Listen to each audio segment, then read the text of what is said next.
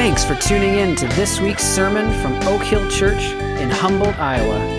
We pray that it helps you to know Christ, grow in Christ, and sow Christ wherever you are. For more information about who we are and what we're doing, go to oakhillhumboldt.org. Raise your hand. How many of you grew up watching Christmas movies as a kid with your family? Just raise your hand. Many of you, and now you find yourself watching those same movies with your kids or your grandkids. Movies like Charlie Brown Christmas, Rudolph, Frosty, Home Alone, Elf, all these Christmas movies we're so familiar with. And one of my favorites growing up was How the Grinch Stole Christmas. And many of you are familiar with the 1966 version. And we know the story of how the Grinch was determined to put an end to Christmas, right? And he was pretty angry and grumpy. And about 2 years ago, there was a adaptation of this movie. And I walked away from that one just blown away. It was incredible, the connections it made with, I think, contemporary culture and the greater story of the gospel. And my heart for you as one of your pastors is that we would be able to have gospel eyes.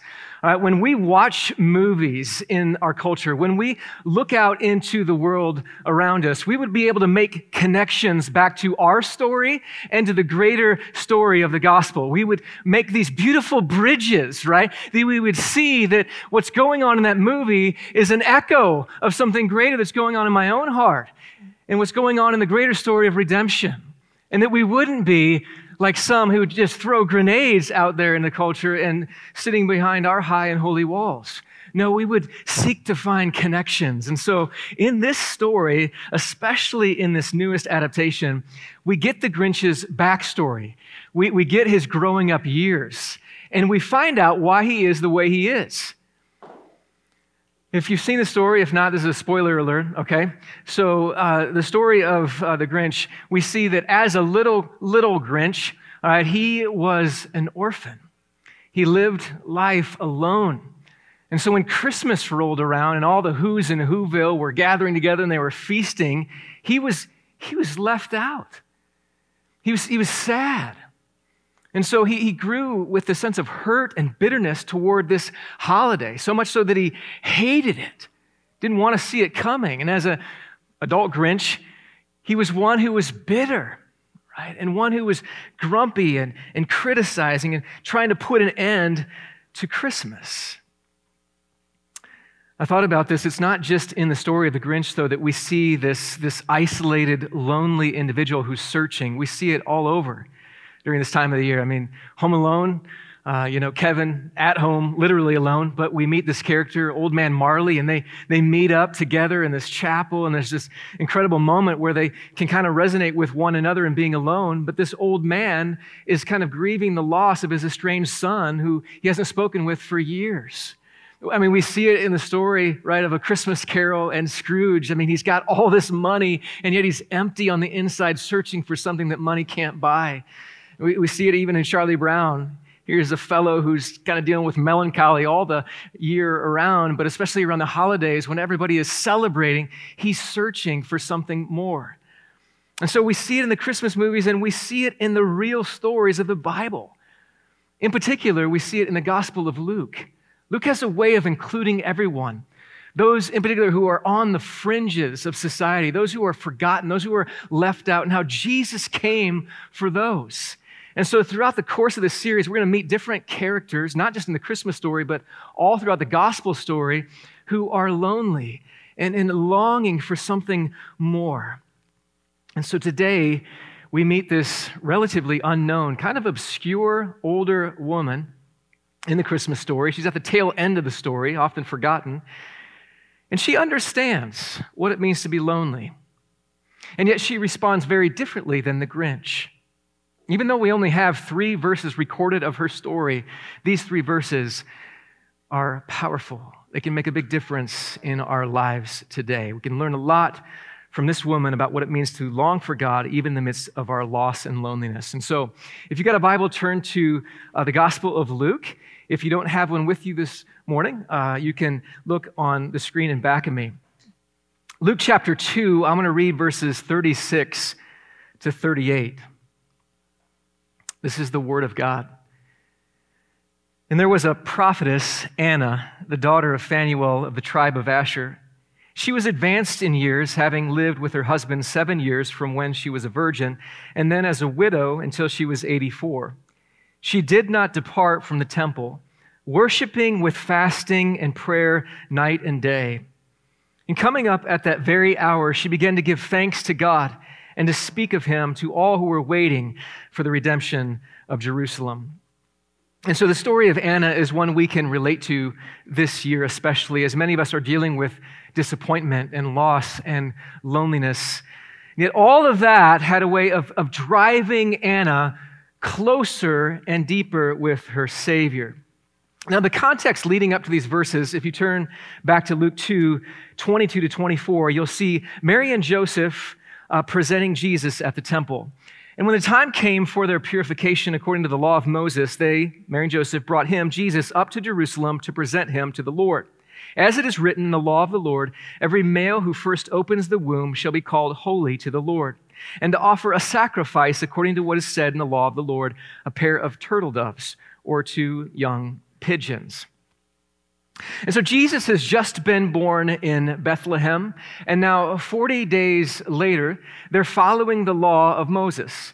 This was a time of purification and dedication for the firstborn sons. And so they take their little baby Jesus to the temple for this special ceremony, this special time. And along with this law, it also required them to bring a sacrifice. Typically, it was a lamb to be offered. We learn here that they brought instead 2 doves, telling us that they were in poverty. This was a poor couple, and the law made provision for poor couples like Mary and Joseph.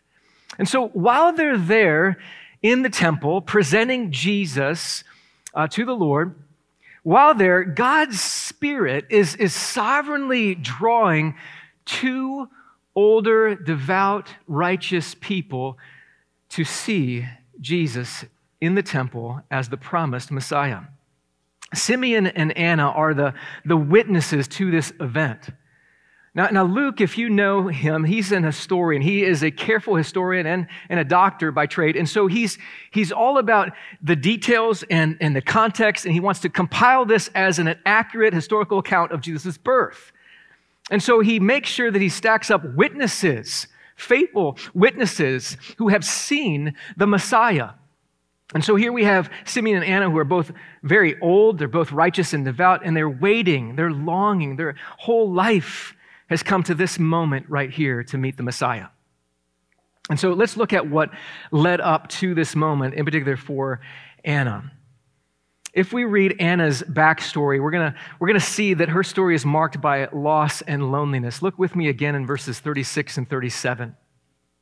And there was a prophetess Anna, the daughter of Phanuel of the tribe of Asher, and she was advanced in years, having lived with her husband 7 years from when she was a virgin, and then as a widow until she was 84. Notice Luke draws out some important details, and they're not just important, they're inspired details. God has inspired every detail here for a reason. As we're going to see, every detail is meaningful. So let's walk through these couple verses here and notice the details. First of all, she's a woman, and we shouldn't take that for granted. God wants for a woman to be a witness to his son, Jesus, being born. That's important. All throughout the Gospel of Luke, it's often a man and then paired with a woman. Luke does a masterful job of just weaving together the story included with both men and women.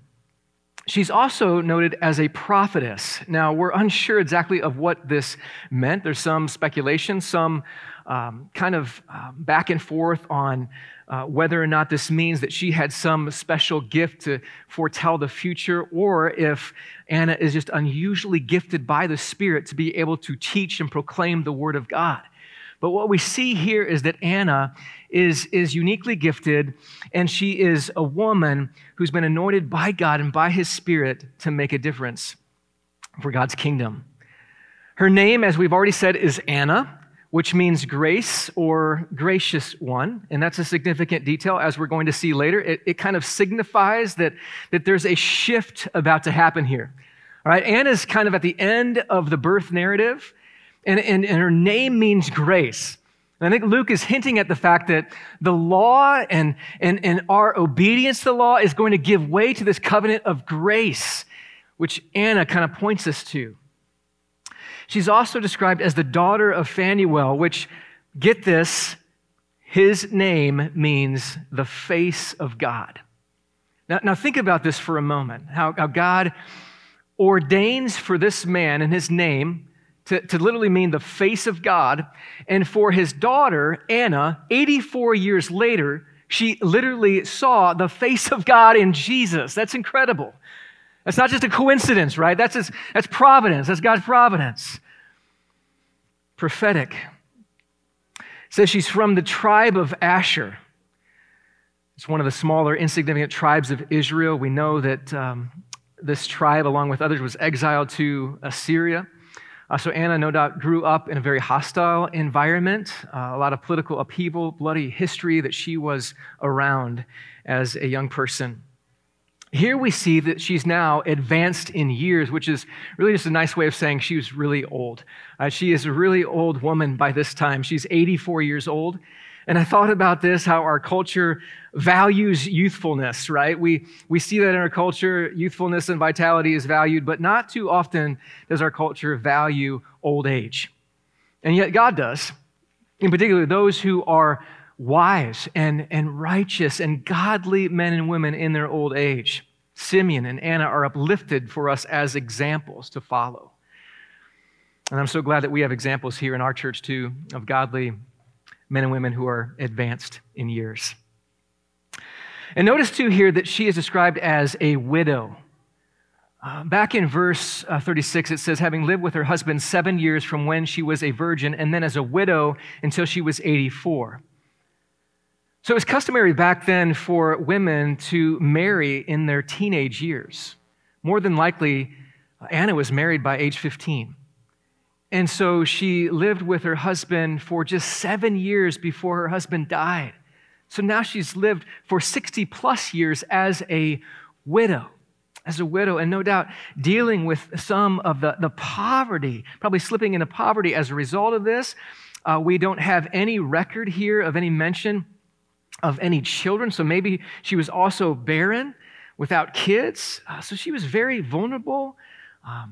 Her story could be summed up with a lot of loss, a lot of disappointment, and loneliness. She had been through a lot, and some of you can identify with her story today, especially having this year that we've had, and around the holiday season, this loneliness can be heightened. Our reality, and you know this, even before the pandemic, we've been in a loneliness epidemic, right? In our culture today, 3 out of 5 people say that they are lonely. 3 out of 5. I think that's even growing as a result of what we've experienced this year. And I think about it not just out there in our culture, but right here in Humboldt. I've been burdened in particular this week in thinking about all of the folks who are in our care centers and just praying for them. And I've asked a couple from our church, what can we do? I mean, what can we do to bless them? And it's just so difficult. It's heartbreaking, right? Some of them are alone and they can't be seen, like even face-to-face in the same room. And so alone and dealing with loneliness this holiday season is so hard. But it's not just older folks. I saw a statistic that showed that the 18 to 22-year-olds, many of whom are dealing with loneliness and mental illness. And they're trying to find some kind of community by flipping through their phones, but it's only leaving them more and more alone. And so all of us, to some degree, have felt lonely this year, the loss and the disappointment. So, and here's really the big question that I want to ask. It's this: where does your loss and your loneliness lead you? I think that's one of the big questions of 2020. Where does your loss and your loneliness lead you? I think for the Grinch, looking back at his story, his backstory, he grew up lonely. He He grew up isolated, feeling not accepted, and so he became angry. And we see this in this new adaptation. He's kind of cranky, easily provoked. He's criticizing others. He's dealing with a lot of bitterness. And yet underneath it all, he's full of pain. He's hurting, drowning in shame and insecurity. I think some of us don't even realize that we've experienced this year a lot of heartache, maybe personal loss, maybe a death of a loved one, or a sick, an aging parent, maybe a sense of failure at times, maybe it's been a job loss or financial struggle, maybe wayward children, maybe your hopes and dreams unfulfilled, infertility. I don't know what it is for you. It's a whole host of things. And a lot of times what we do with that is we just want to keep moving on, push it underneath the rug, just kind of suffer in silence and never deal honestly with our story, especially around the holidays. We just try to medicate the pain, right? Try to fill the void somehow. And so we bake an extra, batch of cookies. We binge on Hallmark Christmas movies, right? We shop and spend lots of money. We're just flipping through Facebook and social media for hours on end. Where does your disappointment in life lead you? Where does your loss and your loneliness lead you? I saw this, that Dr. Seuss, and his real name, I think, is pronounced Dr. Geisel. And of course, he passed away, I think, in the early 90s. But Dr. Seuss himself, I mean, I love his books and the movies, and I think many of you have read these books to your kids, even your grandkids. But I don't know if you know his story. Dr. Seuss, man, he himself had a story of loss and sadness. Early on, I'm not sure at what age, but he had a sister that passed away early on in life. And I'm sure that made him angry. Like, why was she taken at such a young age away from him? He grew up in somewhat of a Christian moral household, and then he went to college and went to Oxford and Dartmouth. He was a smart guy. And yet, through that college experience, it kind of drew him away from his childhood morality and Christianity. He later was married for 35 years, and yet after 35 years had an affair that lasted a few years, and this woman later took her life. And so here you have a man who's perhaps coping with the pain himself as he's writing these stories and putting all of this out into the culture. And we're thankful that God in his common grace can use a man like that with a broken story. I don't know if he ever turned to Christ in his older years or not. But the question there remains, what does your loss and your loneliness lead you? Where does it lead you? You see, for Anna, her loss and her loneliness didn't drive her away from God. It drew her closer to God. She didn't become bitter. Her loss and difficult life drove her deeper into a greater longing for her Savior. Look at verse 37 again with me. She did not depart from the temple, worshiping with fasting and prayer night and day. Notice she did not depart from the temple. I don't know if this is to be taken literally or just hyperbole. There's a good chance that Anna lived adjacently to the temple in what was called the court of women. So perhaps she was just a fixture at the temple. Night and day she was worshiping and serving the Lord. She loved being in the presence of God and with the people of God. And I just want to look at the screen right now for some of you who are at home, and I know that you long to be here and you can't. Just for your health reasons and purposes, we love you. You are not alone. We're praying for you. You mean a lot to our church family. And so Anna was one who yearned to be in the presence of God, with the people of God. And remember, she was 84 years old. And I wonder if Psalm 84 was one of her favorites. Look at this psalm in verses 1-4. The psalmist writes, "How lovely is your dwelling place, O Lord of hosts. My soul longs, yes, faints for the courts of the Lord. My heart and flesh sing for joy to the living God. Even the sparrow finds a home, and the swallow a nest for herself, where she may lay her young at your altars, O Lord of hosts, my King and my God. Blessed are those who dwell in your house. ever singing your praise. And then verse 10, for a day in your courts is better than 1,000 elsewhere. I would rather be a doorkeeper in the house of my God than dwell in the tents of wickedness. Now, don't get me wrong here. The application this morning is not that we just quit our jobs and leave our families and just pitch a tent next to the church and become a monk or a nun. That would not be the application today. We're all in different seasons of life, and God has put us in different seasons, in different situations in life for his good purposes. So the application is not that we live like Anna. The application is that we have a heart like Anna. That we have a heart like Anna, right? And that takes time. Remember, she's 84 years old. That doesn't happen overnight. We can't short circuit this process of becoming more and more like Jesus. You know, early on in our Christianity, some of us think that we're just going to read a lot of Christian books and instantly grow to maturity. Sorry, that doesn't happen. You can grow in knowledge, but you're not going to grow in maturity alone through just reading books. It takes a lifetime.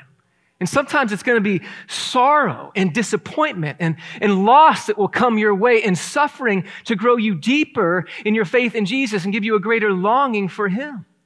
It's being in the presence of God with the people of God over time, over many, many years, and we become more and more and more like Jesus by his grace alone.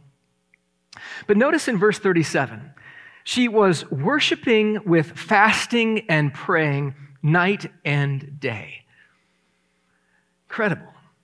And I think we get the worshiping and the praying part, even though there's a big gap sometimes between our desire to pray and really our practice of prayer and worship.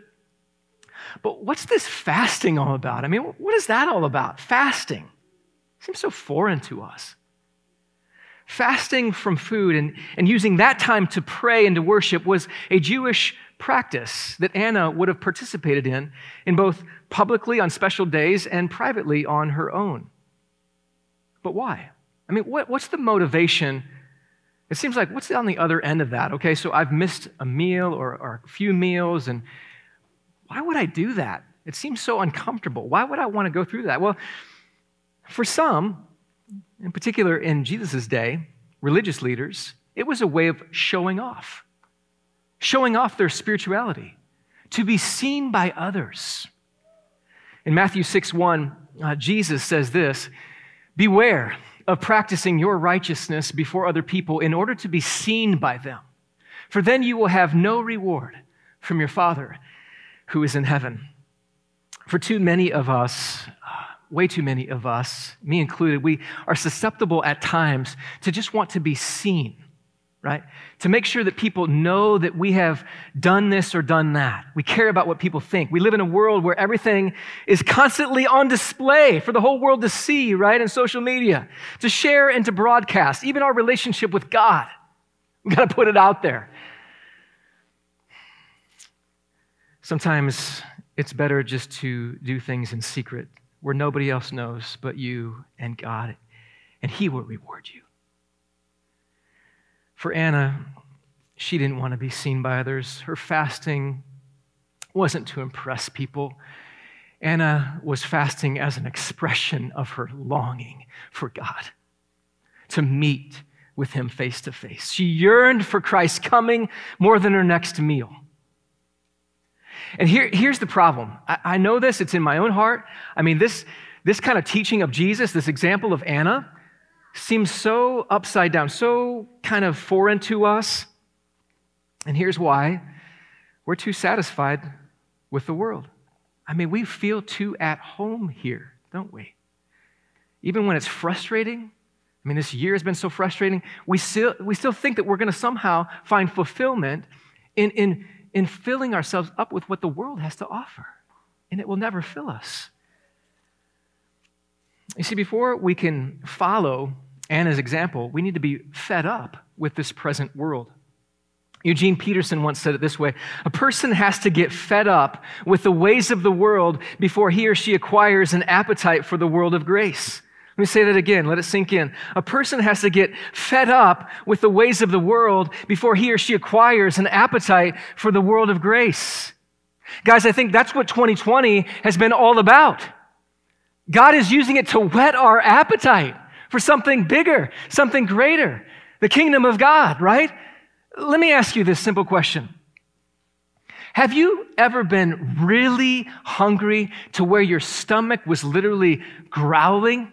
Have you ever had that experience?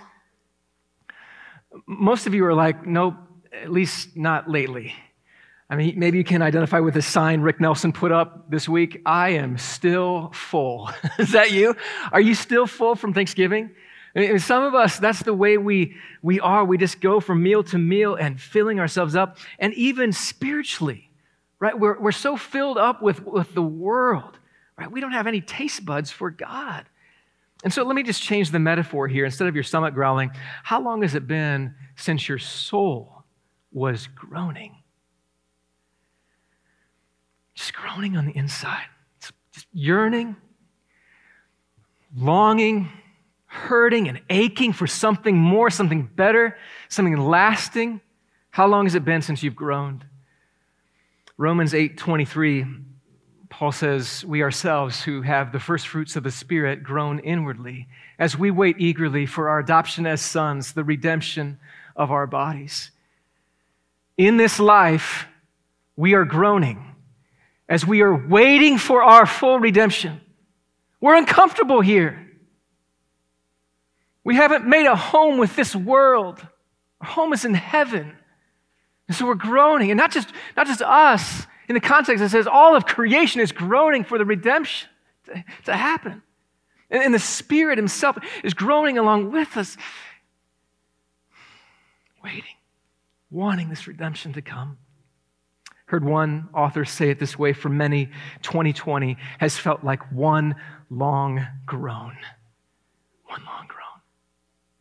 Between the pandemic, the struggling economy, the quarantines, the isolation, the noisy election, the political division, not to mention all the things that have happened to us personally, this year has reminded us again and again and again of our collective groan, our ache, our longing for real and lasting hope and joy and love and peace. And yet listen, in our groaning, listen to this, in our groaning, he's doing something in us. In your groaning, he's doing something in you. In your groaning, he's giving you a greater longing for Christ to return. That's what's happened in the story of Anna. Anna was fasting, and she's praying night and day. Why? Because she was yearning and longing for Christ to come. She was waiting with anticipation for the coming of her Redeemer and her Savior. And so here's my question for you as we close. Should we long for him any less than Anna? Night and day, worshiping, praying, and fasting. I want you to come. Shouldn't we be longing for him even more? The cry of the early church was, "Come, Lord Jesus, come, come." This is the heart's cry for the one who has come to the point where they're so fed up with this fallen world and its disappointments and losses, so frustrated with unfulfilled dreams and broken relationships, with sickness and suffering and the death of loved ones. This is not how it should be. Come, Lord Jesus, come. We miss you. Make things right. Make things new. And yet it's not just out of frustration that this cry is coming out of. It's out of this expression of longing and this expression of yearning and anticipation for our redemption. You see, we know more about the baby than Anna did. Anna knew a little. You know, in verse 38, it says, coming up at the very hour, she began to give thanks to God and to speak of him to all who were waiting for the redemption of Jerusalem. She knew. She saw the face of God in Jesus. This is the one. This is the one we've been waiting for. He's the Redeemer. And yet, she saw so little compared to us. Think about this for a moment. We have seen so much more on the pages of Scripture. We have seen the face of God in Jesus. We have seen him as the one who teaches with authority. We have seen him as the one who performs miracle after miracle. We have seen him as the one who was broken and bleeding, crucified on a cross. We have seen him as the one who has been risen from the grave and victoriously seated at the right hand of God. We have seen him. We walk by faith and not by sight. We have seen him, and we long for him. We have seen him not only as the face of God, we have seen him as the final redemption for our sins. Anna only got a glimmer of this, a hint of this. She saw him as the one who would redeem Jerusalem. We see him as the redeemer of everyone who would give their life to him. I've said this before, but it's not just that Jesus is the reason for the season, it's that sin is the reason for the season. The reason why this Redeemer has come is that we are sinners. And we, apart from his sovereign grace, are lost and ruined, without hope.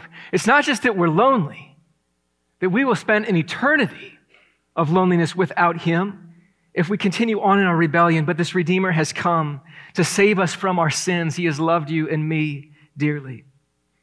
And he is not only the face of God in the final redemption, he is the fulfillment of all of God's promises.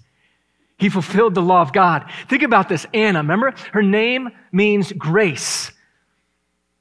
She sees Jesus in the temple, not knowing that Jesus would fulfill all the temple sacrifices and all the temple system of you having to come and hoping that your good works would be enough. No, it's by grace you've been saved through faith. It's not of yourself. It's the gift of God, not as a result of works so that no one can boast. You come to him on the basis of your weakness. You come to him as a sinner in need of grace. And so this is the cry. This is the cry of one like Anna, who has waited day after day and year after year and decade after decade, who just like Anna wants to fill your arms with this Savior, to be brought back again to this place of rest. And so who needs Christmas? All of us. All of us. Especially those of us who are loneliest this Christmas. Maybe the Grinchiest among us need Christmas, who find it hardest to enjoy this time of the year because we know in our groaning and our longing that he will come again. Let me end with this verse. I love these last verses of the Bible in Revelation 22:20. He who testifies to these things says, surely I am coming soon. He's coming. He's coming. And our response is, amen. Come, Lord Jesus. Let's pray. Father, we thank you for your son, Jesus. And as we consider Anna's life, we want to follow her example of worshiping, praying, even beginning to fast and to long and to yearn for your coming. You have come already as the Savior, and you will come one day again, and every knee will bow, and every tongue will confess that you are Lord, the glory of God the Father. And I pray that in this holiday season, for some of us it's been hard, and either for ourselves or for our family members, we pray that you might come near to us. You are Emmanuel, God with us. God, show up in the hospital rooms and at the care centers and at the homes of those who are lonely even now. Be present with them. And we pray for all of us as we walk through the disappointments and losses, it would lead us not further away from Jesus, but closer to Jesus. Lord, we thank you. We thank you for your love for us. And we pray that we would long for your return. And until you come, give us a longing and a hunger for you. We pray in Jesus' name. Amen.